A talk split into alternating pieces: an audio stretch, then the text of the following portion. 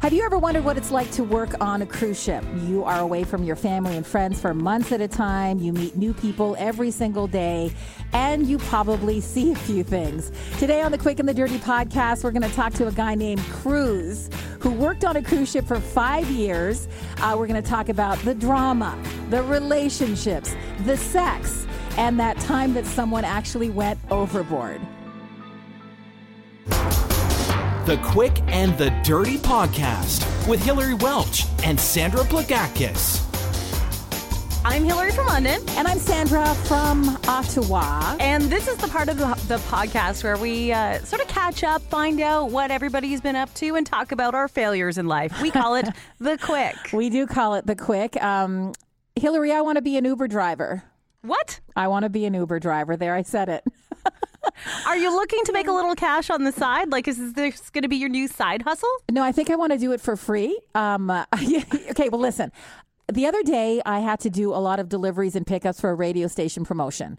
And if you know anything about me, you know that I'm a road trip beast, right?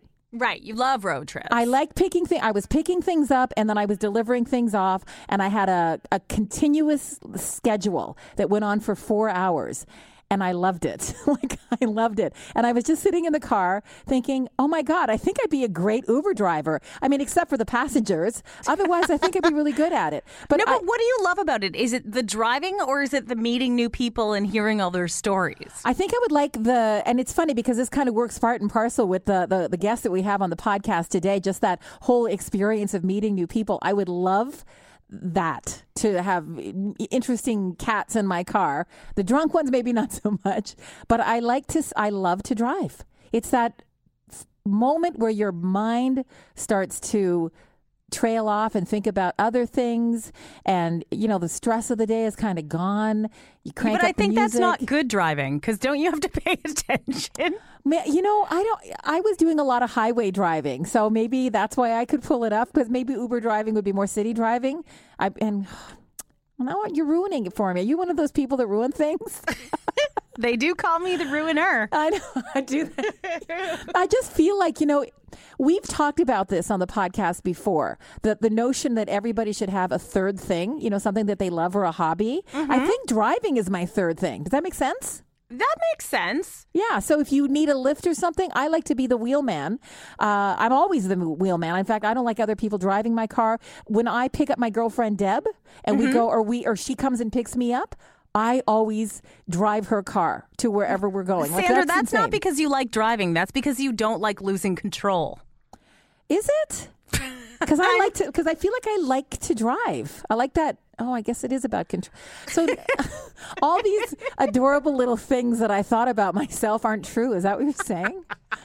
Okay crap. I love them and I, I love you. All right. But, okay. Well, but hey, know, why don't you give it a try? You could totally get your Uber little license and you might need a new car.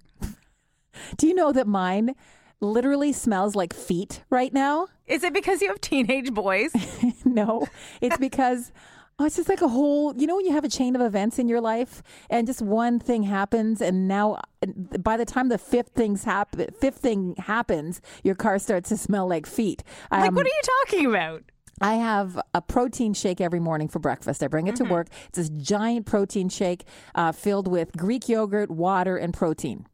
Um, and for about three days in a row, it spilled in my car. I spilled oh. it. And then the following week, I spilled a whole, like a vat almost of coffee on my front seat floor. On, uh, like I hate to break it to you, but you would not have a good rating as an Uber driver if your car smells like feet. I already don't as a passenger. I'm I'm three point eight, which yes. How possible? Well, I blame my late? husband. I blame my husband because um, the other day we were like, I would better call an Uber. I'm like, well, if they come and get us, Tim. Uh, I mean, in theory, if you, what is the requirement of it being an Uber passenger, Hillary? What's your requirement? You have to show up on time. Yeah. You have to give the correct address. Yes. Uh, and you have to be polite. Right. I do all of those things. In fact, uh, I gauge because I work with the public so much and I do events. I gauge to see, you know, I gauge the driver to see if he's a chatty one or he doesn't want to talk. And I feel it out. And then I, if he doesn't want to talk, I'm quiet. And how I got a 3.8, I don't know, but I blame Tim because a couple of years ago we went out uh, drinking for dinner and whatever with friends. And at the, it's, it's February, so it's cold. We get into this Uber. Tim can't open the door because it's frozen shut in the back. And the driver's like, just pull, just pull it. He ends up pulling the handle off the guy's oh, car. Oh yeah, Tim ruined your Uber rating. And the, the Uber driver was crestfallen. And Tim kept saying, You told me to pull. You kept telling me to like force it. And it just snapped off. and the whole ride, we kept apologizing to this guy who, who wasn't having it. Like But it's not your mad. fault his car sucks. It's not my fault. And it's, you know, it's minus 35. It's Ottawa. It's cold. Uh, so I feel like it was just, you know, an unfortunate turn of events. But my Uber driving took a hit. I spent two years building it back up. What 'cause he- was it at? it was in the, um, uh, it was 3.2. So he must have, so I must have had some, uh, like fives in there. And this guy must have given me like a zero. Right. So I've been building, I'm a 3.8 right now. I'm, just, I'm a 4.8 and I'm super bitter about it. Well, what is holding you back from the five? My co-host here in London, we went on a trip. What what ticks me off is his is a 5 because when it's his Uber rating, he's super amazing. But we went to Toronto and he's Slammy McGee with the doors. He like just wrenches them. And he had words with our Uber driver who Why did he have words? I don't get what. Why would he do that? He- First, he slammed a door and the guy got really mad. And then he slammed the trunk and another door. And now my Uber rating is a 4.8. Oh my god! Did you did you like go to the driver? I'd be like, I just want you to know that I'm the account holder, not him, because I would do that for the perfect thing. You know what I've decided to start doing? I'm going to steal his phone when he's not looking and order Ubers that he doesn't want. And so that they show up and he's not there. Because it just ticks me off that his Uber rating is better than mine. Yeah, there's nothing worse in life than knowing that you are like even complete strangers don't think well of you. I am a People that don't- subpar person. I know, and then like in a 20 minute cab ride, you've been assessed as a 2.8 in life. Like to me, that's I find that very hurtful. Don't you? Absolutely. So I ended up needing an Uber on the weekend, Sandra. Oh, girl. And I learned some very important lessons that beauty is actually pain. Well, I love that you're just learning that lesson now. What happened? Uh, I decided to go to a gala event and I had gotten this dress from a friend of mine and I couldn't understand why she'd never worn the thing. It's beautiful. It's like pink and sequiny and short and sexy. And I thought maybe she didn't wear this dress because, well, it's a little bit revealing and she didn't have the guts to wear it. No, it's because sequins are glass shards. and you add Chardonnay with glass shards on the inner parts of my arm. My arms are cut. Oh, From dancing. Yeah, yeah. Uh, that you know what? That's a rookie move. Gotta say, real rookie move on your part. Sequin is not your friend. As as much as I know you like to sparkle, because we all do. Sequin is not your friend. It was so painful. By the end of the night, I was walking around with my arms on my hips just to get them away from my body. Which also is not a good look because it's not like I get that hollow model look where they're like bent over with their backs arched. Yeah, God, God love them. No, like Nobody my does, guts yeah. hanging out. That's not a position, by the way. People's bodies aren't supposed to do that. I don't like that look. but yeah, I just learned I need to sparkle on my own. I can't. Like your your own personality, you mean? Right. Yes. Or just the sweat on my brow. But either way, I am done with sequ- sequins. We are breaking up. And this was my first foray into sequins because I already had some bad mojo when it came to sparkles because my mother refuses to buy anything that isn't covered in pearls or sequins. Oh my God. She's at that stage in her life. Like it's got to be diamond encrusted or Patricia's not into it. and Patricia, why do you got to be like that? So now, like, I can remember there was a period in my late teens to mid 20s where everything I got had sparkles on it. And my mother would say, Oh, it'll be beautiful on stage because I'm a singer. She I was a stage mother, wasn't she? oh my gosh. Oh. And uh, like everything I owned had sparkles on it. Never again. Never again. I, just tried. like- I'm yeah. done. Um, the last time I wore sequins, I was in a figure skating competition. I never actually wore sequins in my day to day like you did. it's more like a performance thing, right? Right. Um, I saw that dress, by the way, on social media, and you looked so cute in it. It's like what off white or creamy color? It's like rose gold. rose gold. Oh, it didn't look rose. Okay, that's nice. And you wore a little jacket on top, Yeah. Cute. It was blinging. And uh, cute until you started to bleed. yeah. It's all fun and games until you're bleeding on your gorgeous little dress. You know, suck it up, princess. Okay, because you look really good in that picture. And I wouldn't give. A, I sequence is great. It's very, very painful. I agree. And I, for, I'd actually forgotten about how painful sequence can be when rubbed uh, against a tender body part. Oh, but still worth it because you know that. Like, I love that you didn't know that this late in the game. You didn't know beauty is pain. You suck. You never wore a pair of high heels all night that killed. Oh yeah, but then I always see I'm ghetto. I pack a pair of purse flats or Yeah. flip flops Me too. every time. Yeah, have you ever walked it like left an event in your bare feet, holding your shoes? I've done that before. I'm like, I'm out. Forget it. Forget you know it. it's been a good night when you have to wash your feet before you go to bed.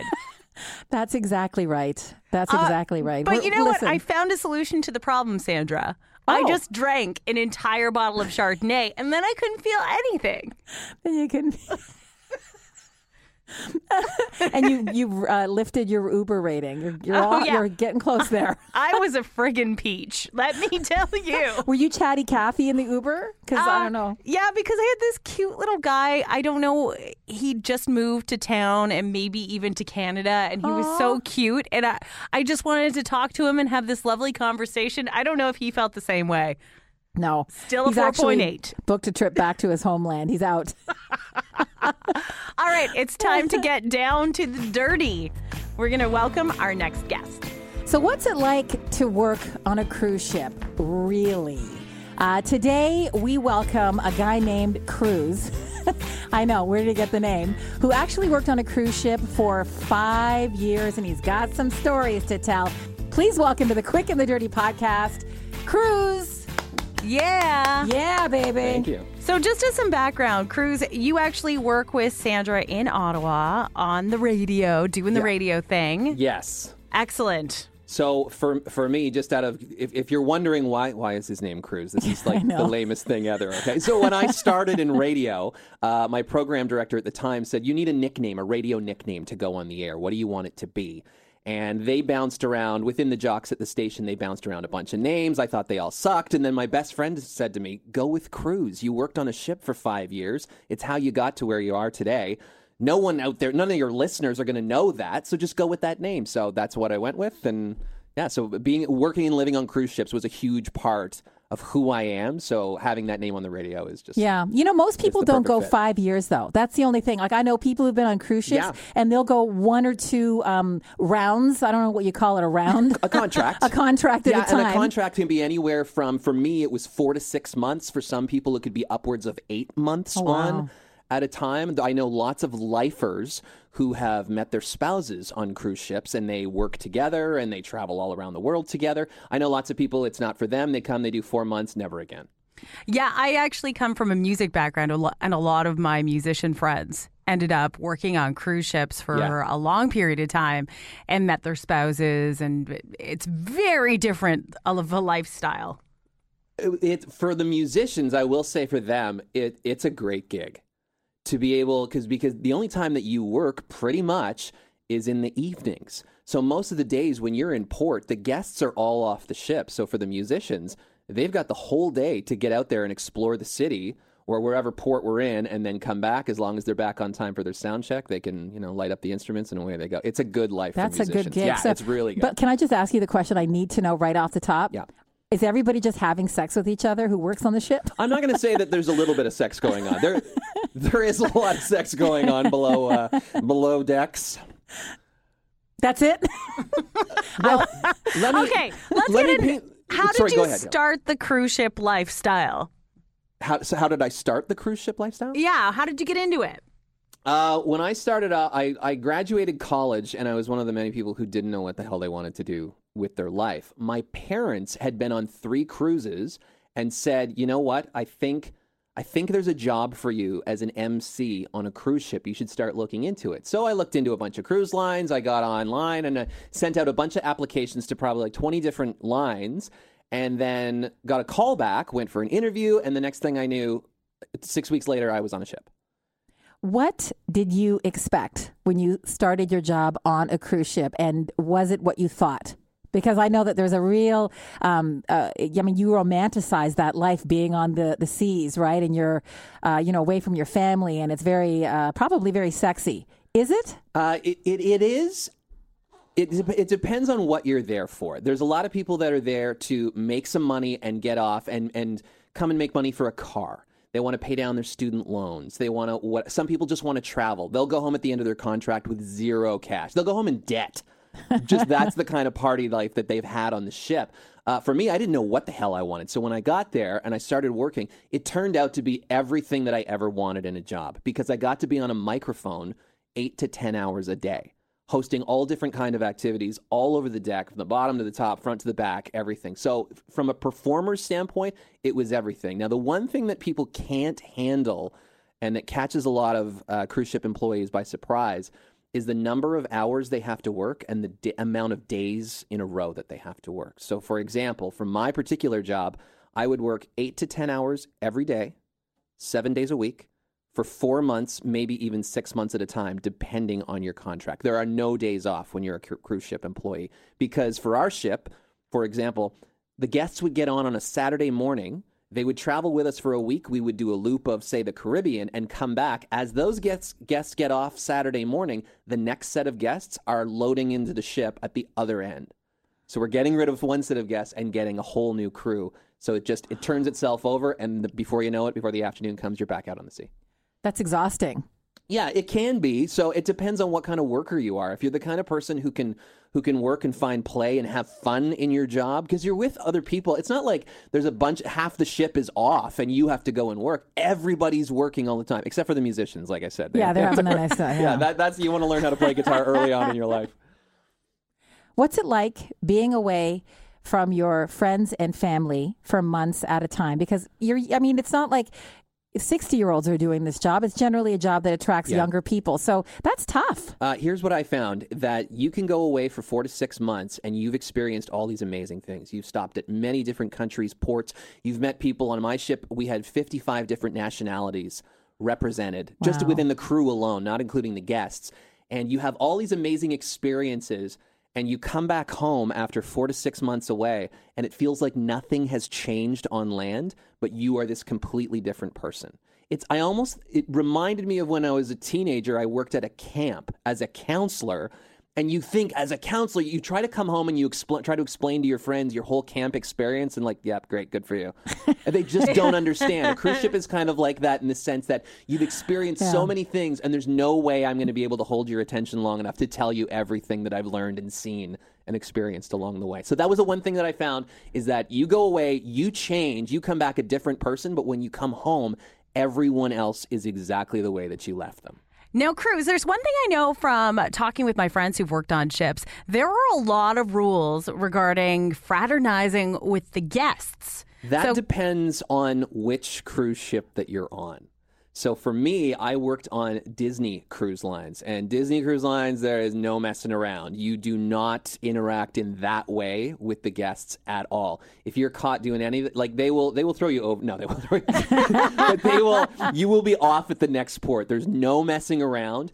There are other ships that are a little bit more lenient, and where you can actually, depending on your role on the ship, you can actually drink and party with the guests, and it's encouraged to do that.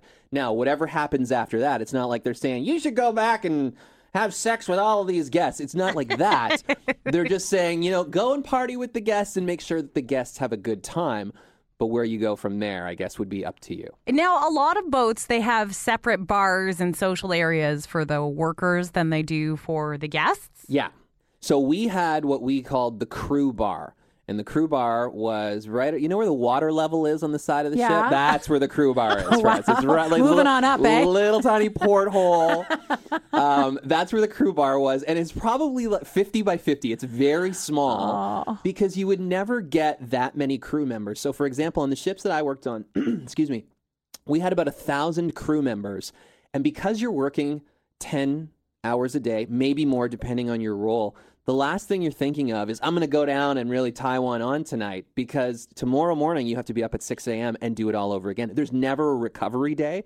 So you've really got to pick your battles as to when you want to go down to the crew bar and tie one on.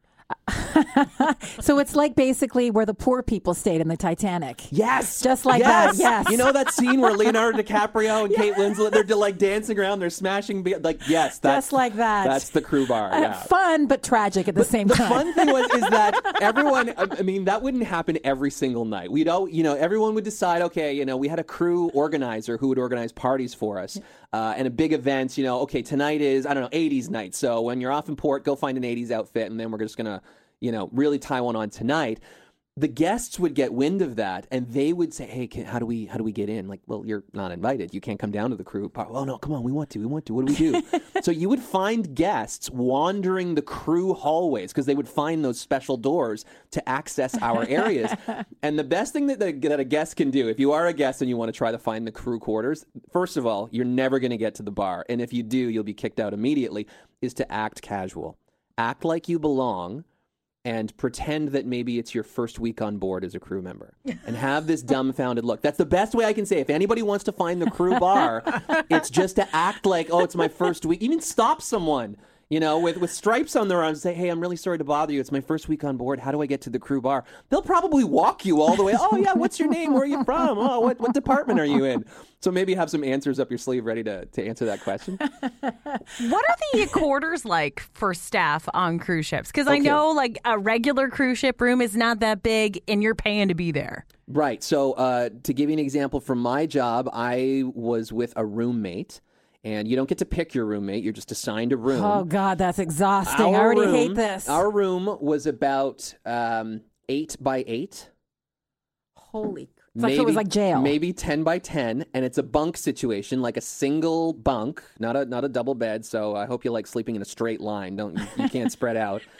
Uh, you're in a bunk situation. There's a tiny triangular bathroom in the corner that has a shower and a toilet and a sink. You share it, and there's two sort of cupboards that you have to store your clothes. Your bed can lift up so you can store your suit your empty suitcases underneath, but that's it. So the last thing you want to do when going to work on a cruise ship is pack like you're going on a vacation because you get all your uniforms there and you're in uniform every single day, so you only need enough clothes you know to last you a week and then you can you know you can wash them in the crew quarters and all the different you know laundry services we have but the last thing you want is is five suitcases coming on because you think well i'm going to be here for six months no it has nothing to do with how much you pack uh, insanity. That was that insane. giving you anxiety just listening to the size of the yeah. room, Sandra? Because I know. I, uh, I took an Ativan actually because it, I felt it was easier. I couldn't get through that. It's it's weird though. what's what's weird is that you you just have to deal with your roommate. You can ask for a change if you want, and I can still remember the first day that I got on board. I'm walking down the hall. I'm bright eyed, bushy tailed, going, "This is all so new. I don't know what to do." I'm 22 years old at the time, first time on a cruise ship and I'm wandering the halls with a map. I'm saying, I'm trying to get to this room. Oh, you're down the hall. Like, wh- what's the name of your roommate? My roommate's name is Evan. Oh. Oh God, no. oh. And they're like, yeah, it's down the hall. It's like, okay. And then I, I'm like, hi, I'm looking for this room. Evan is my roommate. Oh God. And that was the response from every single person that I met in the hallway. And finally, I met Evan. And uh, Evan was probably the weirdest guy that I've ever met. What was his job on the uh, ship? He worked in um, the kids area where they, you know, where all the kids get dropped off, uh, like kind of on not babysitting, but like a camp counselor within the child. Uh, what do, what do you even want to call it? Like the daycare, U- youth activities is yeah, what yeah. we called right, it right, on right. our ship. Uh, but he was just this weird, weird dude. Nobody liked this guy, and. I can remember thinking, oh my God, this is my first day. I don't know what I'm in for here. This guy was the weirdest dude. Every morning he would wake up, he had a cassette player and he played Billy Ocean on cassette every morning when he wake. It didn't matter what was time Caribbean my shift. Queen. Please oh tell me. Get out of my dreams. Like every single morning, and I'd pull my curtain back from my bunk. I'm like, dude. What, like we share this room. He's like, sorry, I gotta go to work. I'm like, sorry, I don't have to go to work. Anyway, he was an interesting guy, and I managed to live out two contracts with Evan. After my first contract, I went away. and I was like, okay, I'm gonna get a new roommate when I went back. Well, Evan started his contract a week before I did, so when I got, I was in the same room as Evan. I was like, ah. But uh, we we had a good time. We we had an understanding. I think uh, I think gay people were new to Evan. I don't know from Oh, where. he- God, I no. think he was small town. So I don't think he was very, and I knew that he just had this sort of uncomfortableness to him. So I always took Evan for a ride. Like I'd be on the top bunk, he'd be on the bottom. We'd be talking for a while, and then I'd be like, "Okay, good night, man. I'm going to bed. I got to get up early in the morning." And we'd close our curtains, and we'd be lying there in silence. And just to mess with Evan, I would say, "Hey, Evan, are you still awake?" Yeah. Do you know Mike down in the galley who who serves the food? Mike? Yeah, the guy with the curly hair. Yeah, yeah, I think I know him. Do you think he's attractive? and the, and and he would be like, what what what do you what what do you mean? Well, do you think he's a good looking a good looking guy? Well, I don't know what you're asking me. No, I'm just asking. You know, like, do you think he's an attractive man? Like, do do you think you know? Fair question. You know, I'm, I'm not saying are you attracted to him. I'm saying are, do you find him an attractive man? Well, I don't really know why. Ah, don't worry about it. Anyway, good night, Evan. Good night. And then I would go to sleep, and just to me- I would do this stuff all the time to mess with them. And I can remember, you know, you're living in close quarters, eight by eight with a person. You have to change. It's like a locker room. You just sometimes you're in the room, you got to get changed together next to each other, whatever. It happens like a locker room. I can remember from that day forward, he always had a towel around him. There was Oh, no messing my around. God. He was Nice. coming You're in and so out. mean. I know, but I had to. I the I had to weird, but it. I find it very concerning that he's the guy they put with the kids. Like really, like come on. You know what? Evan is, was a was a great guy. He was just a little bit weird, and you know, I, I guess he wasn't the greatest roommate uh, for everybody else. But we got along really fine. I messed with him from time to time, but you know, at the end of my contract, I was I was a Billy Ocean. fan. All right. So now we have to get to the real dirty stuff. Sex on the high seas. You're in Yeah. an eight by eight room with a It's- rather closed off roommate. Yeah, How do you make that happen? it's um. It's it's very similar to uh, if for anybody who's ever lived, lived dorm life in university or college. It's the you have to come up with some kind of schedule. So if you're down in the crew bar and you say and and you think, okay, tonight's the night that something's going to happen. You, me and Evan have to come to an agreement. Okay, Evan, listen. I am going to be going back to the room and I'm going to be here for X amount of time. I'm penciling it in right now. So you need to find something else to do. Oh, come on, man. I got to start early and I don't care what time you You cannot come back to the room. Trust me, this- buddy, you don't want to Yeah. come back to the But there were lots of different signs. You know, people had the signs that you, you, that you hear before the sock on the door.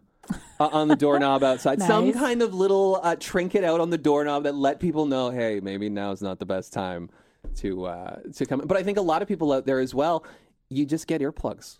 You just put your headphones Oh, in. You turn, no way. Yeah, you turn your music on, and and that's it, it. That's just the life that you have to live. It's an awkward one, and it's weird.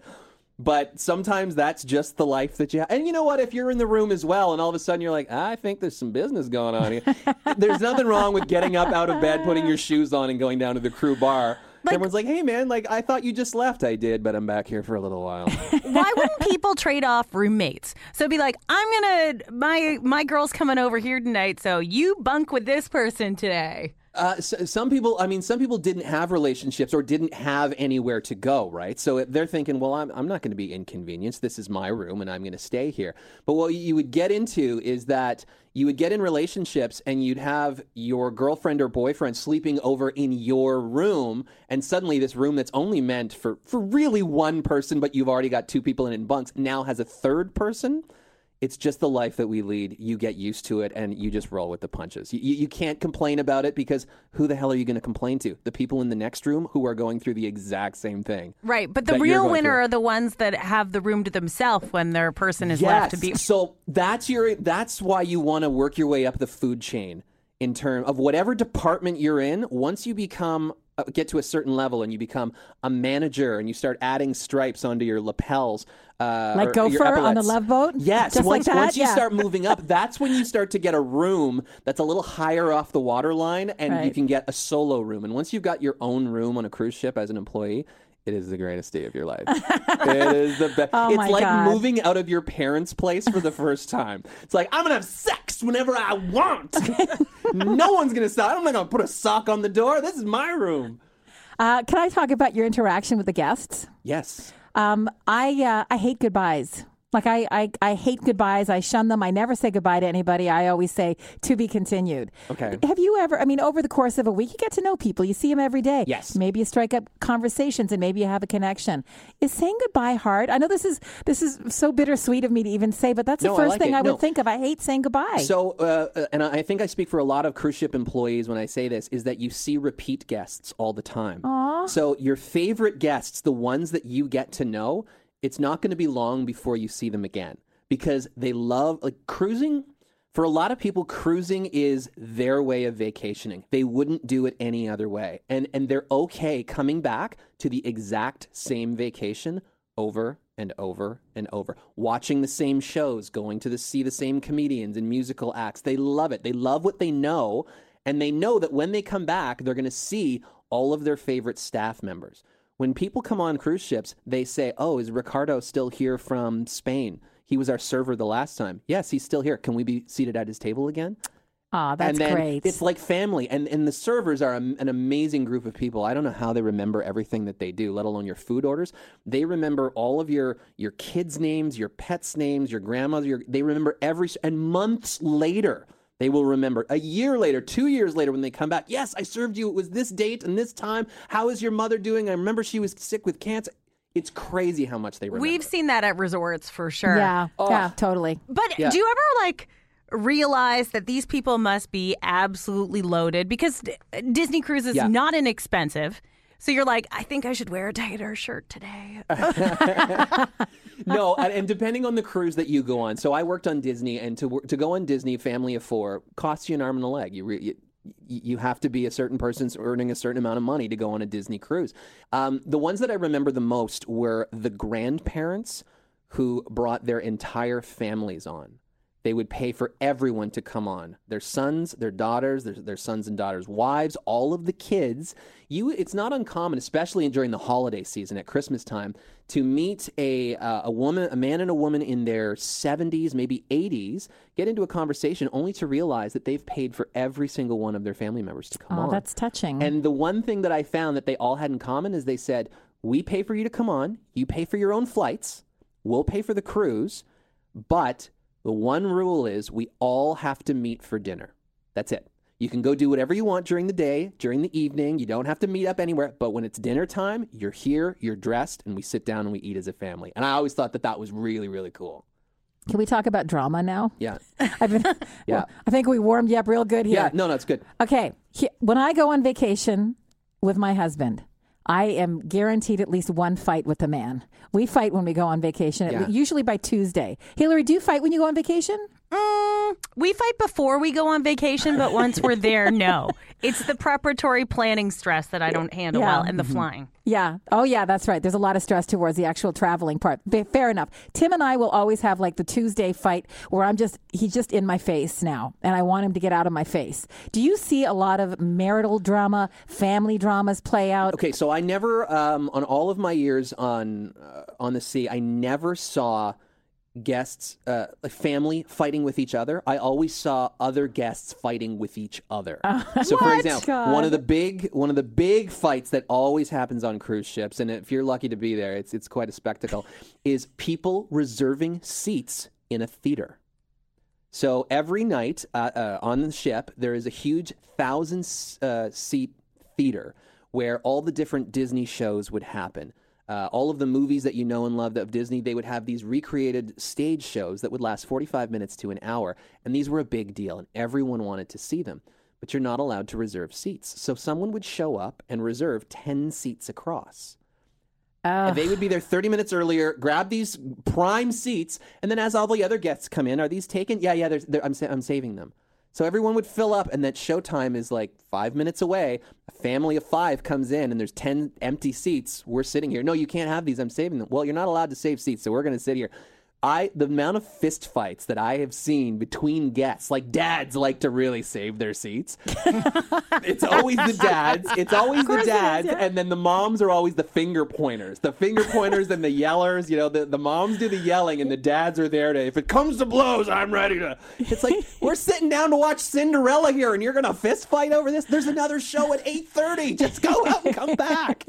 so you'd see that a lot. I can remember one time I, I had two dads that were facing off in the atrium, and for anyone who doesn't know, the atrium is the middle of the ship where the big grand staircase. Yeah, I'm thinking. I'm thinking down. Titanic now again, where she comes down. Okay, that yes. would be the atrium Right. of the ship. It's this beau- It's the most beautiful place on the ship. It's gorgeous, and I can remember these two dads facing off, almost like it looked like a basketball fight. And if you watch basketball, you know that they very rarely do they throw punches. But They always get up and like their lips are touching as their butt, like "Get on the face, you already know." And it's just like, are you guys making out or ready to throw down? But I these two dads came together because one had a son, teenage son, the other had a teenage daughter.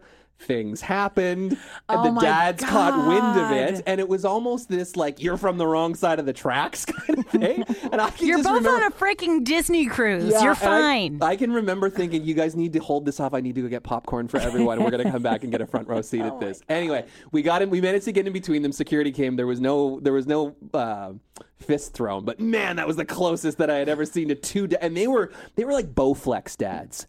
Oh my god, that's you know, dangerous. Oh. You know the muscular, sinewy oh, kind Veiny, of guys that looks uh, like they've been working out on their Bowflex since 1980. That's what these guys look like. Like this would be. I don't even know where my money's uh, going on this now, fight. Cruise, question for you. Uh, all the staff, they're all getting it on and doing things. Has there ever been like, have you ever witnessed an outbreak? Like like a, uh, the clap, like like a, a outbreak of the clap. Is that what you're asking? well, I would assume Well, like fir- things get all- around. First of all, I've never been involved in, a, in an outbreak. Thank. I don't know if you can hear that through the microphone. clap is spreading. Did you just Wow. cross Do you, even, do, yourself? you, do you even knock on wood, or you just should you just clap? Just clap to- on, clap off. I don't even know what to say here. But yeah, that would absolutely that would absolutely happen for sure. It's not something that that is spoken that anyone really really wants to talk about, but no doubt, no doubt that has happened. What you really have to be concerned about, and and cruise ship employees will know this, is not so much getting um, a sexually transmitted disease. It would be getting GI, gastrointestinal Oh, yes. virus, That's which what I get. which puts you out for an entire week. And basically, what it is, you get sick and it spreads through the ship like wildfire through the crew, through the guests, to the point where when you go in to eat your dinners, you're putting on rubber gloves. And anyone who's ever traveled on a cruise ship knows before you walk into any restaurant, they're always handing you wipes. So you can wipe your hands and you're constantly, cle- by the end of a, a seven day cruise, your hands are raw because you've used these sanitary wipes so much to keep your hands clean. And any crew member will tell you once you've had GI and it's coming out both ends, you you wash your hands like a maniac. Anyone, if you ever meet someone who's worked on a cruise ship, I will tell you they're the most cl- the cleanest people on the planet because they wash their hands a hundred times a day. What about drama amongst the uh, the different guests on a cruise ship? Say, um, or sorry, the staff on a cruise ship when Yeah. relationships go wrong in tight quarters. Um, I- I think a lot of people come into cruise ship life knowing that these relationships are temporary. That does that's I don't speak for everybody there, but I think a lot of the relationships are temporary. So who you're dating this month might not be the same person that you're dating next month. And once the person that you're dating gets off the ship because of the end of their contract, well, you better you better find something else to do now. So relationships relationships come and go. It's one of those things that's just uh, I don't want to say accepted, but everyone sort of understands that. Yep, this is you know uh, wh- what's the old song? Oh my god.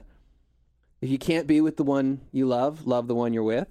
Right. what is, what's, That's- I got it. Yeah, I know Uh, yeah. If you can't be with one you love, yeah.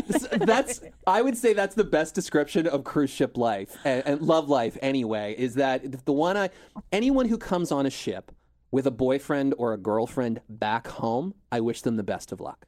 Oh boy! Oh It's wow! not, yeah, you're going to be broken up with that person by the end of the first month. There's no way you can be on a ship for four to six No. months and not be Well, a there's human like nothing being. else to do, right? That's right. Uh, for for anybody who's done it, who's managed to do it faithfully, like bravo! I, I knock on wood and clap for you. But So if, to if you've done it, I'm I'm really I'm really impressed with you because I've never met anyone who's done it, who's gotten on the ship. Either fiance, I don't care.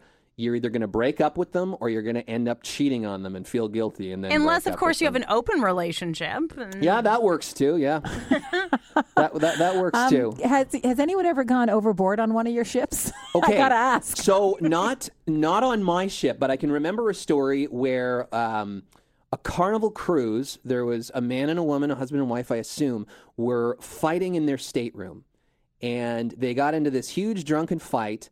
And she said something to the effect, "Well, why don't you just jump off the balcony?" And he did.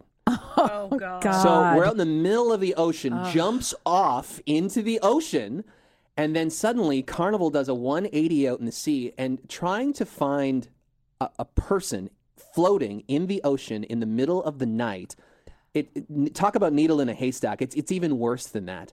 Uh, and what turned out to happen is that Carnival's lights, their exterior lights, their searchlights weren't working, and they couldn't get down their rescue boat.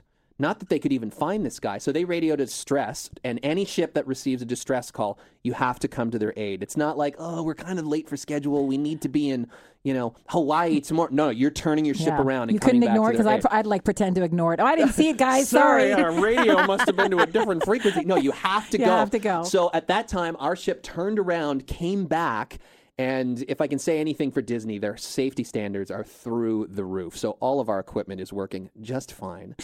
And what happened was they brought the ship pretty much to a standstill.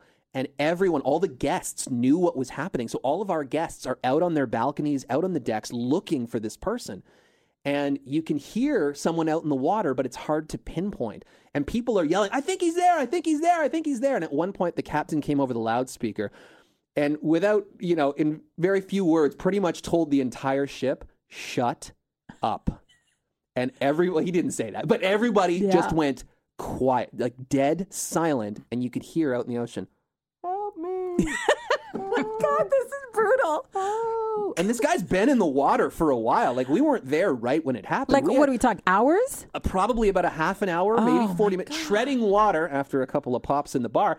So he's treading water out there. Well, sure enough, the Disney cruise gets gets down on the boat. They go out, they rescue this guy, bring him back to our ship, and then we carry him into the next port. But I'll never forget that that whole idea of why don't you just jump? We didn't know what the story was at the time, but later we would learn. Why don't you just jump off the balcony? Well, maybe I will. You know, Splash. I splash. That sounds like an expensive venture because I bet he got fined. Um, I don't know what the fine would be or who he would even have to pay, but it's certainly the duty of any ship in the area to come to the aid of another ship that needs it. Don't you kind of respect him though? Because that's the way I. That's how I would roll. It'd be like, oh yeah, you want to try me? I'm going in. Gonna, you don't think I got it? I got it. I got it right now. I, uh, I, I'm, this- I'm that person. I am that man. I would jump over to just to make a point and just to make my husband Yeah. go, God damn. But it's a good story, you know. If you want to have a good cruise ship story, that's. Can I tell a story about someone? Uh, it, it's a it's a similar kind of story. Okay, I, sure, of course. I know you didn't ask a question. but It's a tell this- podcast. We got all yeah, day. Okay, so um, speaking of this kind of story, anyway, and being remembered, immortalized, like this guy in my mind, I was on the ship for five years. He's one of the top ten stories that I remember. Going overboard and having to rescue this guy. So if Oh, you're wow. gonna if you're gonna go out, you got might as well go out big. So it was during the time of the World Cup. So soccer's being played, and on a ship, there's more you know European, so it's football. So you have to get used to that. Everyone calls it football. Anyway, uh, people are off in port. We're in St. Thomas at the time and it's a beautiful day out. Crew members are off the ship. People are watching in port and in restaurants and bars and stuff like that. And there was this one uh, waiter who was from France, and his team was playing. France was playing at the time, and everyone said, "Hey, man, listen, we've got to get back to the ship." Uh, we're going to be leaving in about 30 minutes. Like we're we're already late. It is. We got to rush back. He's like, yeah, yeah, go ahead without me. I just want to. There's it's an important part right now. No, no, man, we have to go. We have to go. No, no, no. I'll catch up to you guys. I'll run. I'll, I'll catch up. So everyone that was with him, they all make their way back to the ship. They go down the pier. They show their ID cards. They get on board. Ship sounds the horn. We're we're leaving. We're waiting on this guy. He doesn't show up. All the guests are back. All the crew members are back except for this guy. We're not going to delay an entire cruise ship of paying customers because this one guy wants to watch France in the World Cup. So the captain pulls in all the ropes, pulls in all the ramps, closes up all the watertight doors, starts pushing away from the pier. Well, if you look down, here's this guy running as fast as he can, like the flash, running down the pier. Wait, wait, wait. So the up on the bridge, the captain and all of his officers, they see it. They don't have time to put out all the red carpets and stuff, okay? So normally what would happen is just above the waterline, there would be a huge porthole door in the side of the ship. Oh my god! This would open up, okay, just like a regular door would, and uh, a huge ramp would be set out. You'd tie up to the sides, you'd pull in, tighten. It's a long process to get hooked up again. What they did is they just opened up the porthole, pulled the ship as close as they could to the pier, and all the security guys on the inside are like, jump, jump. No so, way. so he has to jump this huge, I want to say, you know, I want to say it's a 20 foot gap. It was a huge gap of water. so it's either you've got to make this or you're going to end up in the drink. So sure enough, he just, he took a huge running start. And guests are looking over the side of the ship down onto this guy. He runs, leaps the gap, lands on the ship. All the crew members grab him, and everyone's excited, like, "Yay, he made it! Oh my god, that was the most amazing thing ever!" They stood him up. They're like, "Wow, congratulations! Go to your room and pack your bags. You're fired." Ah, but I'll always remember that guy is if if you have to go out, you might as well go out on top. You might as well if you have to go home with your tail between your legs back to France, you got fired from the ship. How did you get fired?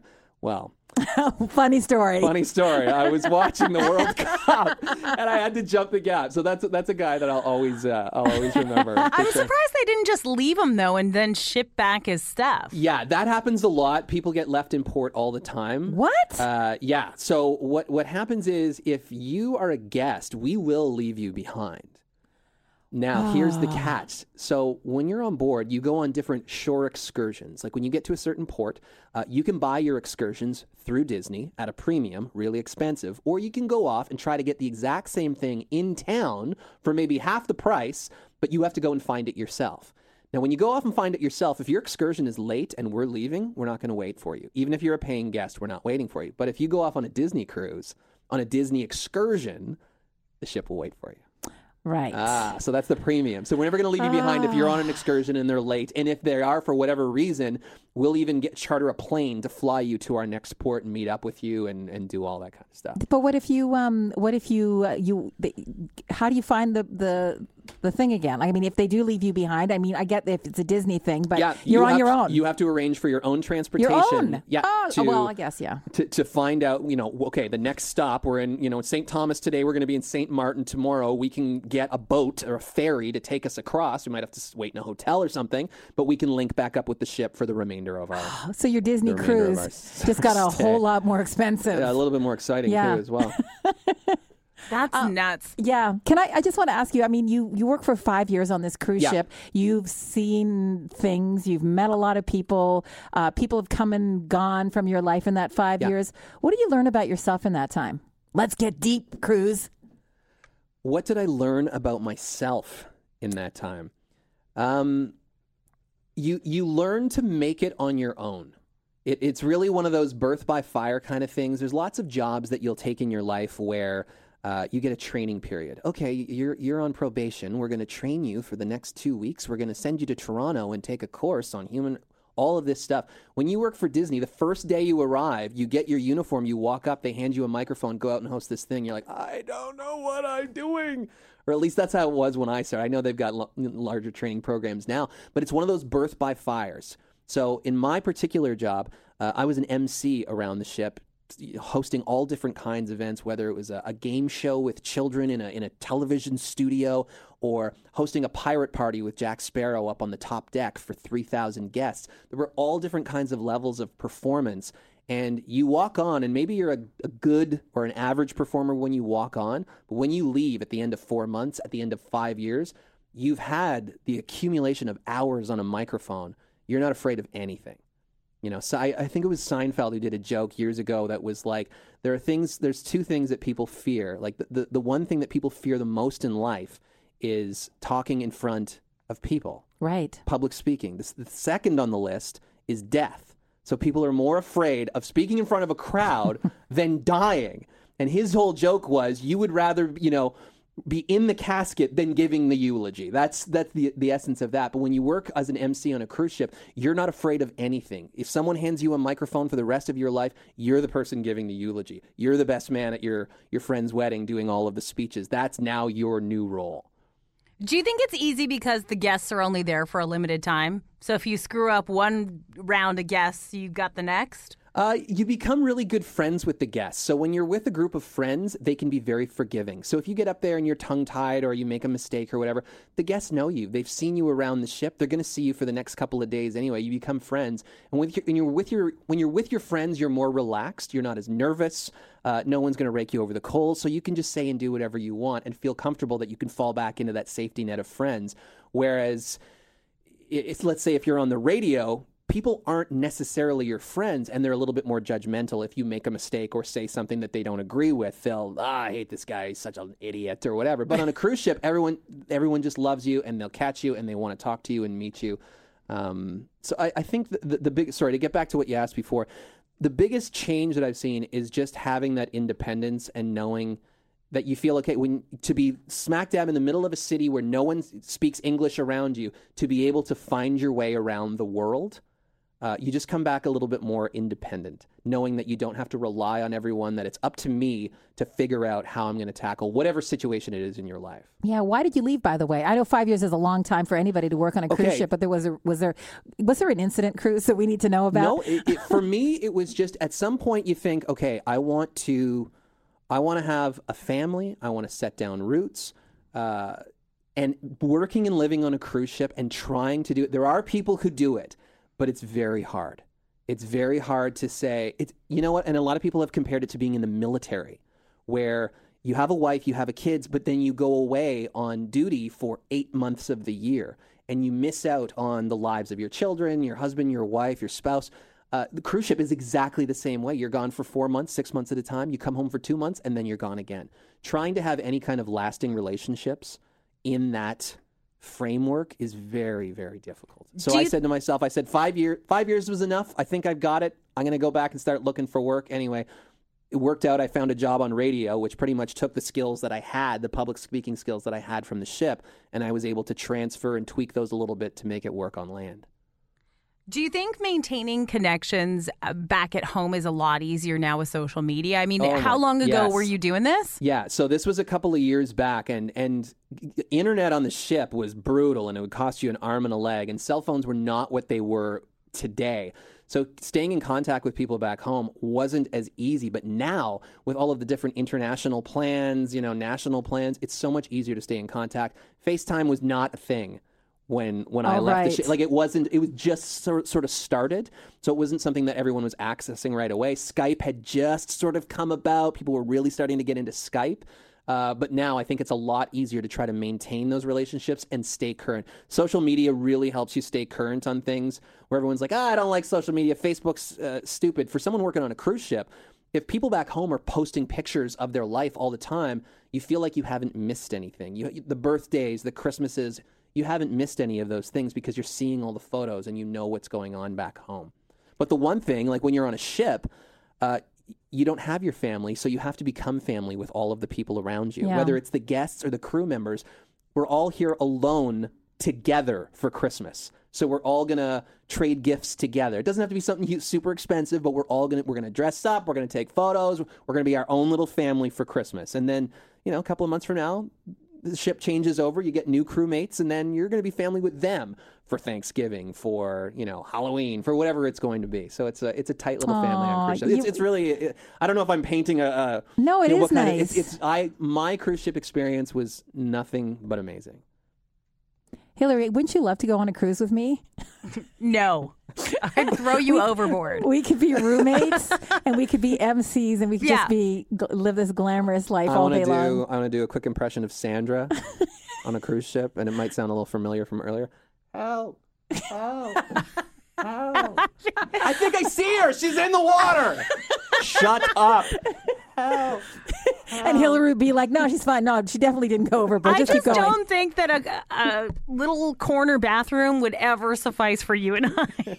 No, I Hillary and I were at Canadian Music Week together, and I went upstairs. I brought her a drink, and I watched her get ready. And I thought I was a high maybe until I saw this one and her hair products and everything. And she, I think I watched you get ready for ninety minutes, and you just we were choosing your outfit. You did your hair. Uh, you smoky eyed a little bit. It was just hilarious. Yeah, we never met. We'd kill each other too, wouldn't we? I think you guys Yeah. would make perfect roommates because you're both along the same lines. I could see you down in the crew bar right now. Hillary, okay, I'm going back to my room here. you see a sock on the door. For the record, You know Sandra's up. the slut in this relationship. Do you know what I um I'm the worst. Somebody asked me the other uh, the other day, "Are you single?" I said no, but I act like it when I'm when I'm with uh, when I'm drunk. That's that's. oh, I'm a wannabe slut. You know I am. we had a, there was annou- there was a whole bunch of different announcements on the ship um, to notify all of the crew members of emergencies that are happening on the ship. Uh, we have these code names, so we don't say, you know. "Th- There's a fire. There's a medical emergency here because we don't want all the guests to know that this is going down. So if you're on a ship and you hear these weird announcements going on, like one of them is Mr. Mob. Mr. Mob, Mr. Mob, port side. Mr. Mob, Mob being man overboard. So if you ever heard Mr. Mob port side, you'd have to go to the you know to the left side of the ship and look for a body because that's what ha- what's happened here. Uh, the other one is Bright Star, Bright Star, deck three aft, meaning deck three at the back of the ship. There's a medical emergency. But every time you know the guests hear this, they always run to the side. Oh, there's a bright star outside. We're, it's four o'clock in the afternoon. What the hell are they talking about? That would mean a medical emergency. But the reason I bring this up is because red parties red parties, red parties, and then a location on the ship. So everyone would think, oh, there's a red party going on. That's actually a fire. So if you hear red parties, you don't want to go to that. oh my god. But we had a guy, uh, a, a senior officer, who had a very thick, thick accent, and he had to announce it one time. And instead of saying red parties, it sounded like he said, Red panties, red panties, red panties, deck four, forward. So every guy. I repeat. Red panties, red panties, red panties.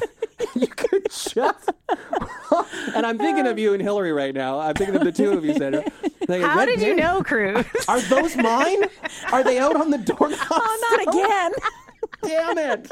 I forgot. Hill, can you go and get them for me? Just awful. Cruise, thanks so much for joining us on the Quick and the Dirty podcast. You're You're a blast. welcome.